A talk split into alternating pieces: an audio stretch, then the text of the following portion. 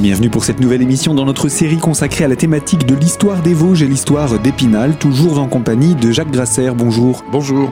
Vous êtes notre interlocuteur et je rappelle que vous êtes agrégé d'histoire et avec vous, nous parlons actuellement de cette période qui précède la Première Guerre mondiale après l'annexion de l'Alsace et de la Moselle. Eh bien, nous voilà, le XXe siècle débute.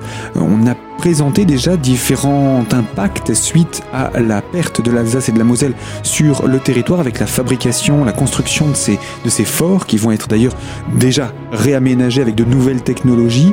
On n'a pas par contre parlé ni de l'impact industriel de cette annexion de, de, l'Alsace et euh, de la Moselle. Et puis, euh, est-ce qu'il y aurait d'autres éléments qui ont marqué donc cette période qui précéda euh, la Grande Guerre? Pour être complet, à la veille de la Grande Guerre, on a aussi trois ouvrages, trois ouvrages impressionnants.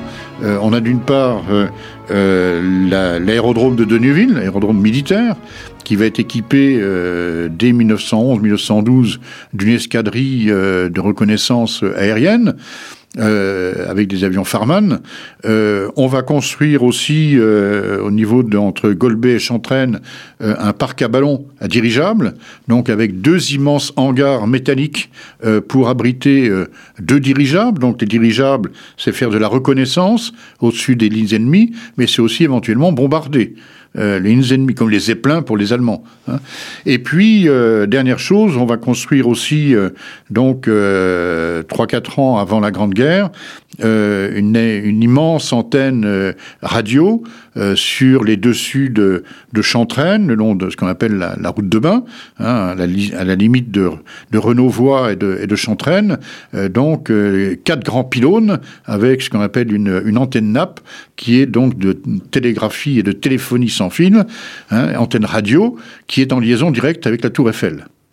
Donc, il va permettre effectivement d'avoir des ordres du grand état-major instantanément par, euh, radio et non plus par télégraphe, euh, comme c'était le cas, euh, comme c'était le cas autrefois. Donc voilà l'ensemble du dispositif. Ça veut dire que à la veille de la, de la Grande Guerre, euh, donc euh, au, mois de, au début de l'année 1914, euh, il y a en garnison Épinal entre 10 et 12 000 hommes. C'est difficile à dire parce que il y a des régiments qui, sont, qui sont présents à Épinal mais qui ne sont pas complets. Par exemple, on parle toujours du 11e régiment du génie. Il sera complètement Épinal au moment de la mobilisation mais en fait, il, est euh, principalement sur Besançon et euh, il n'y a que deux ou trois compagnies présentes à Épinal. Par exemple, le 62e régiment d'artillerie de campagne, bah, il y a trois batteries à Épinal, mais il y en a d'autres qui sont à Bruyères ou qui sont à Remiremont. Hein, donc des régiments qui ne sont pas complets.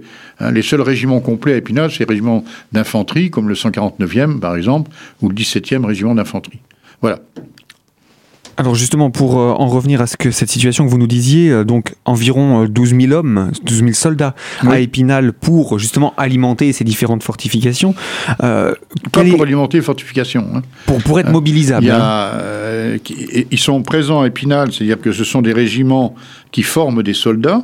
Hein, donc c'est ce qu'on appelle l'armée active. Euh, qui sont prêts à partir sur le front. Avec trois ans de service militaire. Donc il y a un encadrement professionnel et tout le reste, bah, ce sont des jeunes qui font leur service militaire, hein, tout simplement. Euh, donc ils sont présents à Épinal parce que Épinal, bah, c'est le centre du ravitaillement, euh, c'est le carrefour ferroviaire, euh, etc. Mais euh, en cas de guerre, il ne reste pas en train d'attendre l'ennemi euh, dans les forts. Euh, en cas de guerre, il ne reste à Épinal, et ça sera le cas au mois d'août 1914, il ne reste à Épinal que le 170e régiment d'infanterie et le 8e régiment d'artillerie à pied. C'est les deux seuls qui restent à Épinal. Tous les autres régiments, ils vont à la frontière. Hein. Euh, on en reparlera en parlant de la Grande du casernement pour mais pouvoir ils ne sont pas destinés à hmm. attendre l'arme au pied euh, euh, que l'ennemi arrive en, vue d'Épinal. Hein, il n'en est pas question. Hein. Mais cette, cette, cette, armée, en tout cas, est à Épinal. Et en comparaison de la population de l'époque, ça représente quoi? Alors ça représente un peu moins de la moitié. Épinal en 1914, d'après les recensements, c'est à peu près 30 000 habitants. 30 hein. 000 habitants et donc à peu près 12 000, 12 000 militaires. Hein Donc ça fait quand même une, présence assez impressionnante de, de ah bah, militaires. c'est impressionnant, d'autant plus que tous ces gens-là mangent et boivent Hein. On, et on allait des loisirs justement. aussi. hein. Par conséquent, il faut pas oublier que les soldats ont bien sûr droit à des permissions, mais comme ils viennent de toute la France, euh, même si euh, les, on a des régiments un peu locaux, hein, le 149e régiment d'infanterie dont je parlais tout à l'heure, c'est essentiellement des, des Vosgiens, des Francs-Comtois qui constituent ce, qui constituent ce, ce régiment. Mais il n'empêche que tous les Français faisant le service militaire, euh, bah, il y a aussi des gens qui viennent d'un peu partout. hein. Donc, il y a- les- vu les durées de transport, ils vont pas repartir tous les dimanches chez eux. hein. Donc, il faut bien les occuper. Alors, il y a bien les manœuvres, l'entraînement militaire, mais enfin, ça ne suffit pas. hein. Et puis, de toute façon, tous ces gens-là mangent, donc il faut des ravitaillements. Et donc, il y a un, boom euh, du commerce euh, incroyable. Non seulement ils mangent, mais il faut les habiller aussi, etc. Hein, Et puis, je disais, les loisirs, euh, donc ça veut dire les musiques militaires, euh, les balles, euh, etc., etc. Ce qui veut dire que l'arrivée aussi de cette armée va être euh, positive dans le sens où ça va favoriser le développement, que ce soit industriel, urbain, etc. Ah bah ça, d'une part, ça favorise complètement le développement parce que tout ça, il faut le construire. Donc, il faut des entreprises. Hein. Euh, donc, beaucoup d'ouvriers, euh, beaucoup de, de, de- tous les corps de métier du bâtiment hein, qui Et sont souvent, qui sont, qui sa- sont, sur le qui terrain, sont sur présents. place. hein. Euh, donc ça veut dire aussi une, une richesse locale qui, euh, qui augmente. Ça veut dire aussi un développement incroyable de la gare, parce que la gare, elle va servir évidemment à l'armée. On va développer des lignes ferroviaires nouvelles hein, dans l'intervalle entre essentiellement entre 1873 et 1900. On va ouvrir de de nouvelles voies, euh, par exemple des voies vers, vers Chaumont, euh, des voies euh, donc Épinal, Mirecourt, Neuchâteau, Chaumont.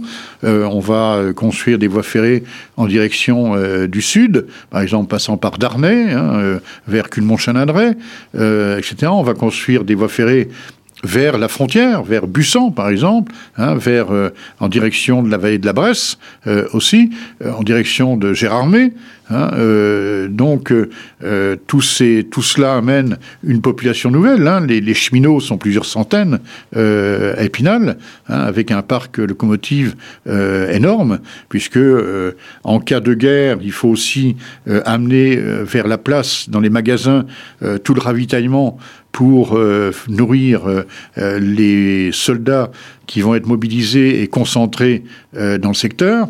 Par conséquent, on va avoir pratiquement tous les chefs-lieux de canton qui sont reliés à Épinal par chemin de fer. De façon à ce qu'au moment de la mobilisation, on puisse euh, euh, réquisitionner euh, à la fois des animaux, hein, les chevaux, par exemple les chevaux de trait, hein, pour tirer matériel militaire, hein, l'artillerie en particulier, et puis les bovins, les ovins, les porcins, pour ravitailler une armée qui va compter quand même plusieurs centaines de milliers de bouches à nourrir tous les jours. hein. Euh, c'est, enfin, on en reparlera en parlant de la guerre de 14, mais c'est une organisation gigantesque. hein.